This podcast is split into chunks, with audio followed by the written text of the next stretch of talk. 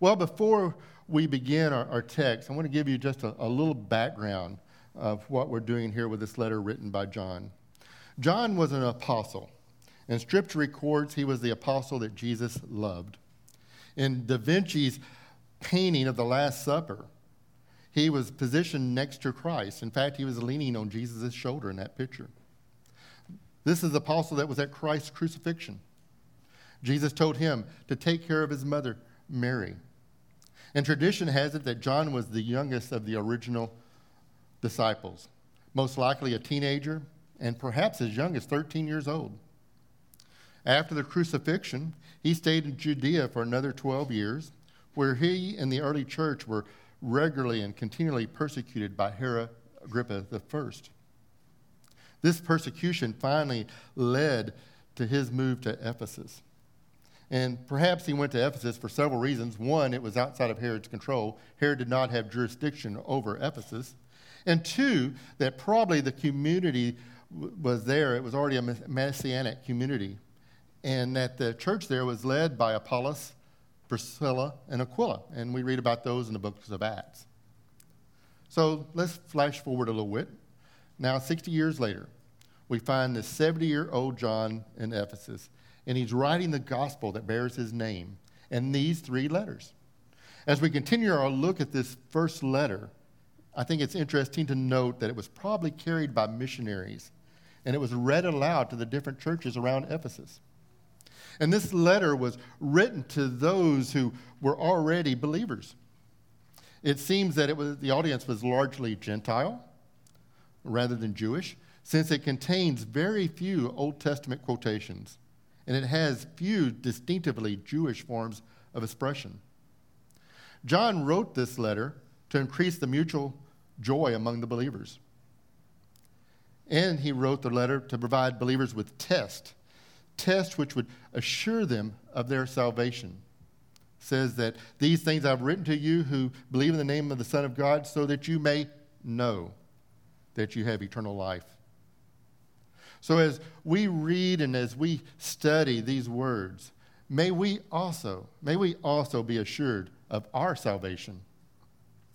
John wrote this letter also because he was most concerned about some false teachers that had been influencing these churches that were under his control, under his care. These false teachers were considered antichrist. It says that children in the last hour, and just as you heard that the Antichrist is coming, even now, many antichrists have appeared. And from this, we know that it is the last hour. They went out from us, but they were not really of us. For if they had been of us, they would have remained with us. But they went out so that it would be shown that they are not of us. You know, again, I'm talking about this seventy-year-old grandfather. And I think when I'm reading this, I kind of think of an older gentleman on a telephone. And he's talking, and he's repeating himself. And he's telling us what he was going to say, and then he tells us how he said it in a, just a little bit different way. So listen to that as, as we read it, uh, that he is repeating himself a bit, but he's driving home the point, and he's doing it in such a loving way. These antichrists had once been church leaders, John tells us, and whose teachings had become heterodox. They were saying some outlandish uh, teachings that weren't in Scripture, not what had been spoken. It appears that these teachers taught that Jesus came to earth as a spirit and without a real body of flesh, and that his death on the cross was not a true atonement for sins. Also, according to early Christian tradition, John might have been rebuking a prognostic named Cerinthus, who also denied the true humanity of Christ. So again, if you would, envision with me this seventy-year-old grandfather. He'd been following Jesus for over fifty years. Not just following, but he had known Jesus for over fifty years. Envision, what do you think this gentleman looks like? Now, how do you think he's, he's acting? You know, for me, I see this older gentleman, maybe even with a, a tear in his eye as he's writing or perhaps even dictating today's uh, text, which begins, "Now, little children, abide in him, so that when he appears, we may have confidence and not shrink away from him in shame at his coming. If you know that he is righteous, you know that everyone who also practices righteousness is born of him. John is writing these words to encourage these churches. And you might think there was probably a multitude of ways or, or tones this older John might have, have used. But if you think about it, if you think for a moment, John knew Jesus. You know, John had walked with Jesus. So by his knowledge and his walking and Jesus abiding in him, there's really only just one way. One way to encourage these people that were under his care. And that, of course, was through love. Remember, Jesus said how people would know that you are my disciples. He said, by this all men will know that you are my disciples, if, if you have love for one another. So we see John addressing the church with this tender phrase, now little children. He goes on to say that we are to abide in Jesus, that we are to stay united in our hearts with Jesus. Christ said it this way, if you keep my commandments, you will abide in my love, just as I have kept my Father's commandments and abide in his love. John continues with encouraging words by reminding us that when Jesus returns, we should be confident. We should be confident if we are united with Christ. We should not be ashamed. We should not be fearful when Jesus returns. You know, when I, I read this, my thoughts immediately went to Genesis. It went straight to the story of Adam and Eve. Remember that story? They were ashamed to be seen by God because they had what? They'd sinned. They knew they had done wrong, and they were ashamed of their actions. One day, one day you and I will stand before God. And will you be ashamed? Will you be filled with guilt? Or will you be confident? Confident because you're filled with his righteousness. You know, Paul told us that Christ took our sins and gave us his righteousness. He made him who knew no sins to be sin on our behalf. And then it says, so that we might become his righteousness of God in him. The next section begins with, see how great a love the Father has bestowed on us, that we would be called children of God, and such we are. For this reason the world does not know us, because it did not know him. Beloved, now we are children of God, and it has not appeared as yet what we will be. We know that when he appears, we will be like him, because we will see him just as he is. And everyone who has this hope fixed on him purifies himself, just as he is pure. This loving grandfather continues his words of encouragement by reminding us to think about, think about how much God, our, our Heavenly Father, how much he loves us. God loves us so much that he lets us be called his children. Think about that. His child. The creator of the universe, the creator of everything said, you are my child. John incur- continues this encouragement with words of, of hope. John says we are already God's children, though what we will be hasn't been seen. But we will know when Christ returns, we will be like him, and we will see him as he truly is. Huh? I, I had to think about that. I think a simple translation for us, though, is that we're going to be like Jesus when he returns. We are going to be like Jesus when he returns. What a marvelous thought. What hope. Paul said it this way, for you have not received a spirit of slavery leading to fear again, but you have received a spirit of adoptions as sons, by which we cry out, Abba, Father. The Spirit himself testifies with our spirit that we are children of God. And if children, heirs also, heirs of God and fellow heirs with Christ. If indeed we suffer with him so that many, so that may also glorify with him. These two great men of faith both tell us that God has adopted us. We are heirs with Christ. We're heirs with Christ to an everlasting home with the great I am. We, we are God's child. This knowledge should give us confidence. This knowledge should give us hope, and it should give us great joy. Now, this loving grandfather passes on some other words of encouragement in the next passages. He says, everyone who practices sin also practices lawlessness, and sin is lawlessness. You know that he appeared in order to take away sins, and in him there is no sin. No one who abides in him sins. No one who sins has seen him or knows him. In these words, I think we can see that this grandfather has mellowed in his older years. He's, you know, last of the twelve disciples, and he's no longer one of those sons of thunder. Listen to the kindness, his loving way he addresses the church, the little children, as he points out that everyone who sins breaks God's law, because sin is the same thing as breaking God's law. Someone, someone once told me that all sin can be traced back to breaking the first commandment. You should have no other gods before me. So I think when we sin, we're putting ourselves, or we're putting somebody, or we're putting something else in front of God.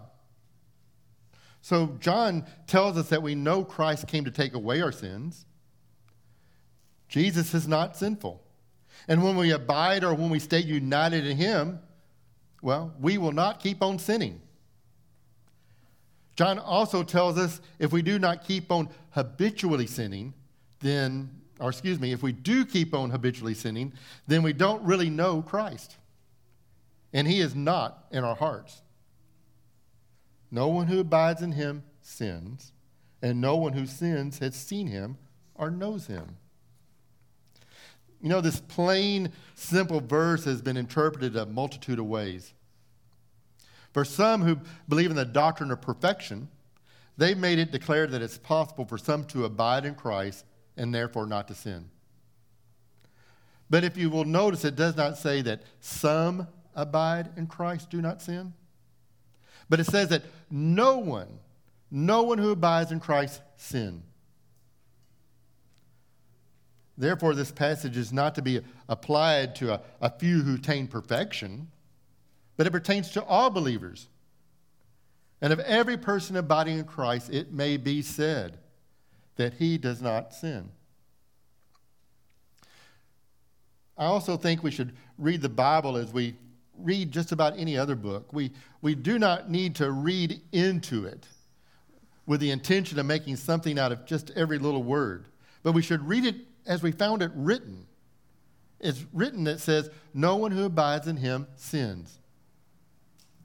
Now, I'm pretty sure that cannot mean no one does not sin at all. But I think it means that no one sins habitually, or no one sins intentionally. As the Bible often calls a man righteous, but does that not mean that he's perfectly righteous? It calls a man a sinner, but does that not imply that maybe that he's done some good deeds in his life? Whether we're called righteous or sinner, it means the person's general character. So when a person abides in Christ, their general character is that of not being a sinner, but rather being a saint. They sin, they know they do, but it's not openly and willingly. And in their own heart, in our own heart, we have much to confess. But, but to our families, our friends, our neighbors, and coworkers, what do those people say about Christians? What do they say about children of God? They're likely to say, no one who abides in Christ sins. No one who sins has seen him or knows him. John finishes up this passage with these words of wisdom to his fellow believers. He says, little children, make sure no one deceives you. The one who practices righteousness is righteous, just as he is righteous. The one who practices sin is of the devil, for the devil has sinned from the beginning. The Son of God appeared for this purpose, to destroy the works of the devil. No one who is born of God practices sin, because his seed abides in him. and he cannot sin, because he is born of God. By this, the children of God and the children of the devil are obvious. Anyone who does not practice righteousness is not of God, nor the one who does not love his brother. John tells these believers, these fellow heirs to heaven, don't be fooled. Don't be fooled. Remember, John wrote this letter because he was concerned. He was greatly concerned about false teachers. These false teachers who were considered antichrists, they had been influencing these churches that were under John's care. In John's time, some of these false teachers were, they were saying things that may give the impression of, of good news. They were saying things that might even have strong assurances. But in reality, in reality, it was the opposite effect. These false teachers were, were teaching that a pre-existent Son of God, Jesus Christ, had not come in the flesh. They did not believe in the full union of this pre-existent Son of God with a fleshly human nature like our own. John says this about them in chapter four, that, beloved, do not believe every spirit, but test the spirits to see whether they are from God, because many false prophets have gone out into the world. By this you know the Spirit of God. Every spirit that confesses that Jesus Christ has come in the flesh is from God. And every spirit that does not confess Jesus is not from God. This is the spirit of the Antichrist, of which you have heard that is coming, and now is already in the world.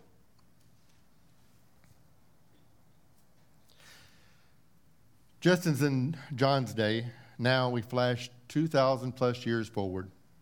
We look at today. Just as in his time, we have false teachers. I did a Just a real quick search on Amazon and found over fifteen thousand books on spiritualism. Categories such as religion and spirituality, New Age spirituality, mysticism, atheism, Buddhism, Islam, Judaism, religious studies, even worship and devotionals. And there was a lot more. So today, today with this world of technology, we have it so much easier than what John day did, to be misled. There's so many people saying things that seem good, sound great. We can find experts on any subject, and they tell us all sorts of wonderful news. It's hard not to believe.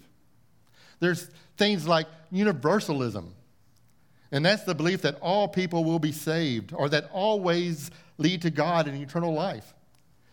Many who subscribe to this theology claim, for instance, that Christians and Muslims, well, we worship the same God. Or how about the prosperity gospel? The belief that God's primary concern is for believers to be healthy and wealthy.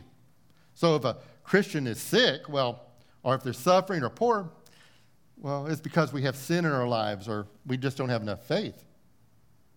Then there's the New Age movement. And that's a, a belief system of Eastern influences that emphasizes universal tolerance, doing what feels good. It contends that a man is divine and that we create our own reality. Or we can go the opposite direction into legalism. And it's the improper use of the law that's in Scripture to try for us to attain or to maintain our salvation by works. Hyper grace, well, that's an overreaction to legalism. It results in the abuse of God's grace. Believers find themselves drawn to this modern hyper-grace movement because they are looking for freedom. You know, freedom not just from legalism, but from all of God's standards. There's also the emerging church, and that's a movement that claims to be Christian, but employs culturally sensitive methods to make the gospel more palatable. An emphasis on emotions over absolute truth. The notion that there is no hell, there's no judgment, and there's no need for forgiveness. The emerging church movement also glorifies honesty in confession, but Let's forget about repentance. So you see, it's easy. It's so easy to lean toward these false teaching, whether it's the prosperity gospel, universalism, the emerging church. You know, let's just face it. When you heard some of those things, wasn't that didn't that sound good? Wasn't that great? You know, it's easy to find out how can we go that direction and, and believe what they're teaching. But I'm reminded, I'm reminded of the wisest man recorded. Solomon said in Proverbs, "There is a way which seems right to a man, but in its end is the way of death." So as we brush past these false teachings, keep in mind that no other religion, no other thought makes the claim that their deity left his home, became flesh, lived, died, and rose from the grave so that we, that we could abide with him. No other except Jesus Christ. So to make sure the ridge is not going down the wrong path, we have a group of men, elders, elders that have been called to oversee and shepherd this church. This group of men regularly pray. We regularly discuss, among other things, the teaching ministry of the ridge. We believe God gives wisdom through the plurality of leaders. So nothing is taught at the ridge that the elders have not approved. This includes what's being taught to our children, our students, and even adults in small groups are here on Sunday morning. Our teaching is deeply, deeply rooted in Scripture. Paul instructs Titus, Timothy, and us as well that all Scripture is inspired by God and profitable for teaching, for reproof, for correction, for training in righteousness, so that the man of God may be adequate, equipped for every good work. But today, today even Scripture is questioned. Behind all this false teaching, behind all of it is the belief that Scripture is fallible. And that truth, well, truth just changes with time. A twenty fourteen Gallup poll said that only twenty-two percent of Americans believe the Bible is the actual Word of God and should be taken literally. twenty-two percent. twenty-eight percent believe it's the Word of God, but there's a lot of interpretation for this book. Another twenty-eight percent believe the Bible is the inspired Word of God, but don't take it literally. eighteen percent believe that the Bible is an ancient book of legends, of history, moral precepts that were written by one guy. So how can we trust this Bible? This book of Scripture. How do we know that this is God's Word? You know, I could keep this short and cop out and dodge the question and just say, hey, it's just faith, faith alone. Or we could take weeks of study and deep, do deep dives into the evidence that it might be out there. But uh, put it somewhere in between. We'll give a little longer answer than the short one. The historical and archaeological evidence, it, it just makes an amazing story. The Bible as we know it was solidified in three ninety-three A D at the Synod of Hippo. The Old Testament was basically the Hebrew law and prophets that was quoted by Jesus and the apostles. The coming together of the New Testament, well, that was a little bit more interesting in that there were literally dozens and dozens of letters circulating among the churches. This council settled on twenty-seven books that we find in our New Testament today. And all of these books were written within sixty years of Jesus' death and resurrection. And most of them were written by men that actually had walked and talked and knew who Jesus was. All the other letters that were in circulation, all of them were written well over one hundred years after Christ had died. And when we look at the works of antiquity, there's over twenty thousand copies of the New Testament manuscripts in existence. And compare that with the Iliad, and that's the second most work from antiquity. It just has over six hundred copies in existence. twenty thousand verse six hundred. There's so much more evidence to help us know that this is the Word of God, but as I said, we just don't have time to cover it all. A good source, a good source that summarizes some forty experts is Josh McDowell's More Than a Carpenter. In the Ridge, well, we use the New American Standard Bible because the authors, the researchers, and the translators went back to these works of antiquity to bring us English words in structure that we could understand. John concludes this section by saying that anyone who does right is good, just like Christ himself. And if anyone who keeps on sinning, that is, sinning habitually or sinning intentionally, well, that person belongs to the devil. John said, remember that the devil has sinned from the beginning. But Jesus, the Son of God, came to destroy all that the devil had done. And when we become a child of God, we are transformed. We become a child of God. We are new. Paul said that, for if anyone is in Christ, he's a new creature. The old things passed away, and behold, new things have come. When we become a child of God, we cannot keep on being sinful.